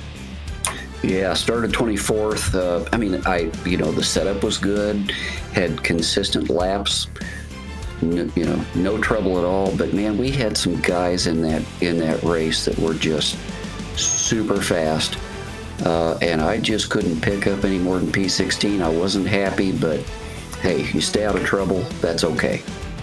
Right, then we move on to Wednesday Open at Cautionville or Martinsville. I mean, I got a piece. Yeah, right the first time. A P7. Wow, I'll take it. After getting wrecked with about three minutes damage early, um, I could barely drive it at some point. I got some repairs done. David, you actually convinced me to stay on track and stay in the race. I was about to bail. I was like, I can't even drive this thing. But I stayed in it. I kept it on track. I got up to 24 incidents, um, one away from the DQ, but um, brought it home P7 right there, David, on those last restarts, you were telling me, man, get in the back and stay back a half lap uh, so you don't get that last incident point and and uh, finish. And I actually decided against that to stay in the mix, and I'm kind of glad I did because I brought it up from like a 15th up to seventh, with uh, other people wrecking out, uh, uh, uh, like you and some others. Yeah, um, you got lucky. Is, is I, like I said, it was a gamble. I just told you it's this or that. You know, it's it's a risk. Um, I was running P three and was doing. You know, I did everything right. I, I was only at like four x at that at that point, maybe eight x. Um, and we were gonna try to like literally do no pitting, but we had a long run somewhere in the middle where some fresh tires were actually blowing by us pretty easy. So at that point, it was pretty evident that you did need tires after they got like 80 laps old or so. So we ended, we ended up turning it into about a two stop race. Um, P3, and on one of the green white checkers, uh, the guy in fourth cuts down right in front of Justin, and he technically was clear when he made the move, but he literally cuts down in front of him and slams on the brake at the same time. No chance for Justin to react, punts him into me, boom, and I'm just, I'm just, uh, I, think, I didn't get X'd I, I get I didn't get in too bad a shape, but I'm all the way in the back at that point, and so I'm not getting the track position back because it's green white checkered. And on the next one, I over I over break it and get loose and get into somebody. Um, who was one of your favorite guys, Mike? so P14 after having a good run, it just guy, you know, nothing I could do. He just the guy made a stupid bonehead move. Yep, and uh, Justin obviously um, he got wrecked in that second green white checker, uh, tangling with that same guy. So uh, that was a couple spots I picked up as well. So, uh, but Chris was also in our race. There were a bunch of us in there. Chris got a P5. He raced in the back most of the race. He had 12x for most of the race and raced safely with 16x. P5 never felt so good. Broke the 2700 IR mark for my personal high. And and then we had uh, Tony P13. Oh, this race I don't think I've ever been. I've been in a ton of absolute shit shows on the sim. 32 cautions, two and a half hours of just absolute trash. I was everywhere, top five, bottom five, middle five, wrecked several times. Was clinging on to that one last X for not the last 90 or so laps, trying to get back on the lead lap, which I eventually did on the second green white checker. I stayed in to at least get some much needed points for the quest of the top 15 in Division 3. I'm one and done with this BS. Would rather listen to David Hall read some more Taylor Swift lyric under caution than run that atrocity again. Oh, I'm glad he put that in there. I was going to mention it, but he brought it up. Uh, yeah, I came in knowing it's going to be a shit show, and it's now a tradition at Martinsville to pick some random lyrics. And, and, and somebody made some kind of Swifty joke at some point. So I pulled up Blank Space and was reading that as we're all just under caution constantly. It was funny. Now, I think the, only one that picked up that it was Taylor Swift was our friend Tom Dreiling. He must be a Swifty. I, I won't deny it. Um, I generally prefer her songs done as metal covers, though, by somebody like Frog Leap Studios or I Prevail. But she writes good melodies and, and, and good lyrics, and, and they make really good metal songs. Yeah, speaking of Tom Dreiling, we don't have his results, but he was in a split above us, top split. He got DQ'd out with like 50 to go, so he did uh, did not finish. John P11. Yeah, so, you know, I would echo Tony's comments on this. And yes, the Taylor Swift lyrics were better than the race. But I, pin- I finished P11, uh, which to me at Martinsville, if you can do P11, that's great. And I did the same thing that you did. I had 24X. but I was in the team chat when you were dealing with the same issue of 24X. And so I, I went with David's suggestion and I just hung in the back so I could finish it. Uh, that probably cost me a top 10, but I'm happy with an 11 at Martinsville. Yeah, it could go either way. Like David said, it's a matter of the luck, luck of the draw if you get caught up. Uh, as far as points go, you know, Tom's got it wrapped up. I mean, he, he's 200 ahead of me.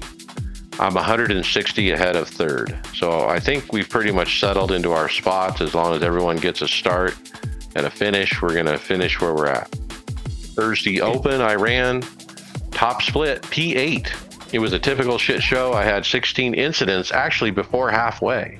I ended up getting the drive through and then finally got a lucky dog to get back on the lead lap with about 20 to go. Worked my way back up to finish eight, another great top 10.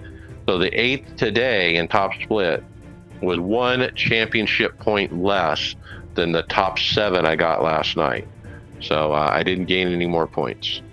Mackenzie, I couldn't hear you in TeamSpeak in uh, Discord, but you ran and you got a great P2. Yeah, um, this was actually my first time running Martinsville. I literally just bought the track, didn't even run any practice.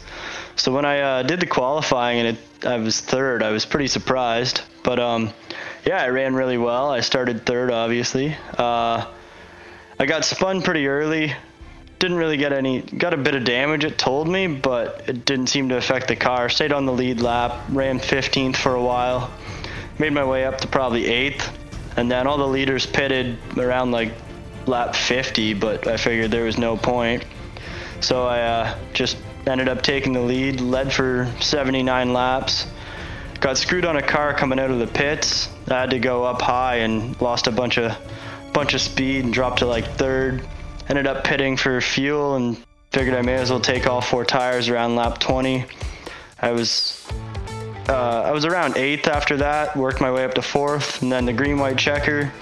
Uh, we were coming around to the finish line. Second and third took each other out, so I ended up passing both of them and getting second. It's crazy. Your first Martinsville race and you get second. So, what do you think of the Martinsville? The heavy braking into the corner. Uh, it's it's difficult, huh? Yeah, it's it's definitely difficult. I like it a lot. Uh, actually, so I just moved not long ago, and I ended up breaking the cord on my Logitech pedals. So I ended up buying the the Simjack Pros, the like the cheap ones from China or whatever. And the difference from them, just the, from the Log, Logitech pedals, are crazy. Like I found it way easier to actually be able to break coming into the corner. So I think those definitely helped me a lot. Nice run.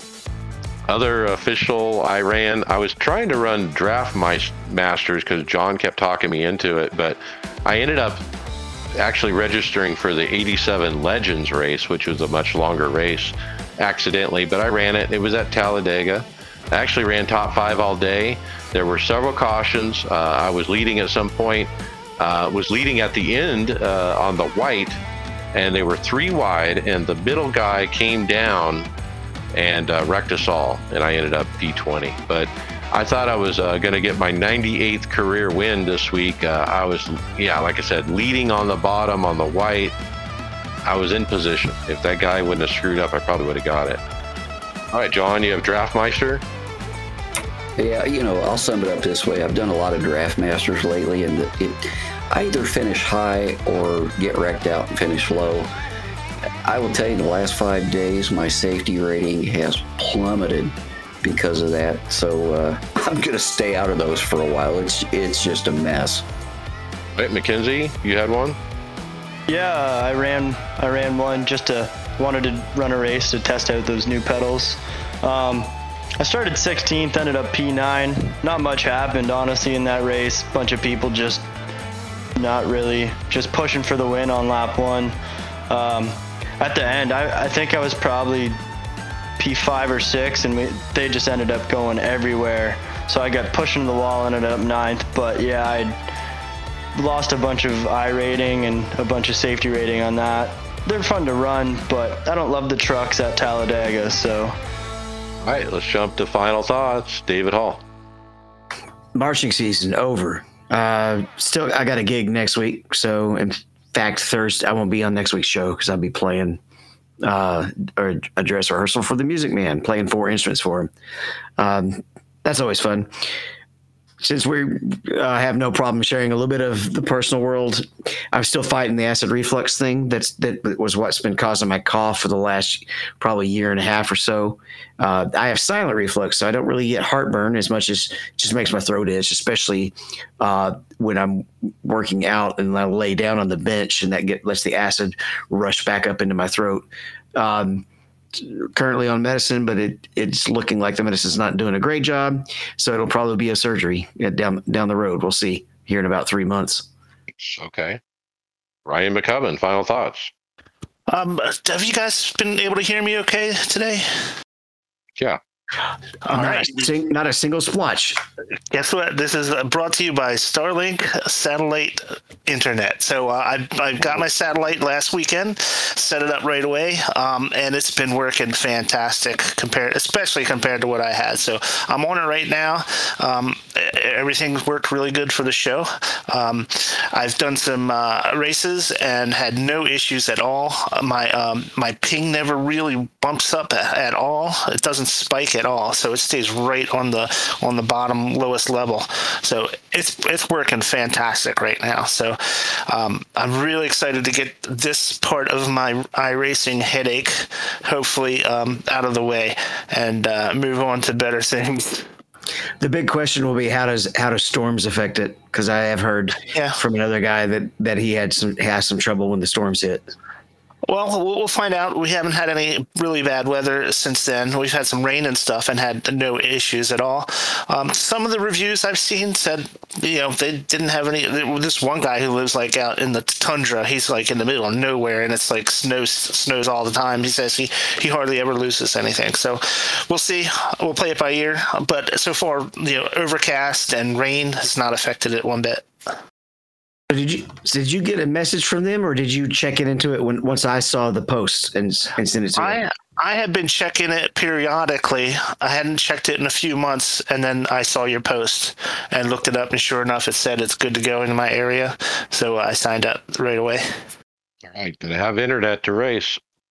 Brad Wren, just- final thought. Just need sorry, we just need to tell the FFA to get out of their way with the Starship. Uh, just excited. Should have my wheelbase back by uh, Monday, and hopefully everything's good with that. And uh, haven't been able to, to get on the sim in close to three weeks, so just ready to to get back to racing. Right. Very good. John Curley, your final thought. Well, first, David, uh, good luck with the surgery. Hope things go well there. And uh, Brian, glad you got your internet going. Uh, I ordered I ordered my uh, iRacers Lounge uh, polo shirt today, so I can't wait to get that so I can can wear that and show it off. Other than that, then just I'm just gonna keep racing. All right. Get your merch. Mackenzie Stevens, final thought. Yeah, it's good to finally be back. Uh, felt really good to get a second place finish there today and the first NIS race in probably about three months now. So hopefully I can get a few. I'm probably going to run tomorrow night now after that one. So hopefully I can do well there. And yeah, Yeah, you need to back up that second and get you a win while you're hot. So do it. yeah, that'll, Uh, that'll be when I. No, go ahead. I was gonna say that'll be when I go in confident and just get wrecked out in lap five or something. Yeah, you you're at the mercy of other people at Martinsville. That's for sure. Uh, boy, I was happy to have a good finish, a top ten at Martinsville this week after a crappy, crappy couple of weeks where I just couldn't get a good finish. Uh, Homestead was just horrible for me. So I'm really happy that I'm doing good. You know, as I drive Martinsville today, I'm thinking about brakes. Man, I wouldn't be running as good as I am without those hydraulic brakes. They really do make a difference at Martinsville, and um, so happy that I have them. So, with that, hey, we'll see you on the track later.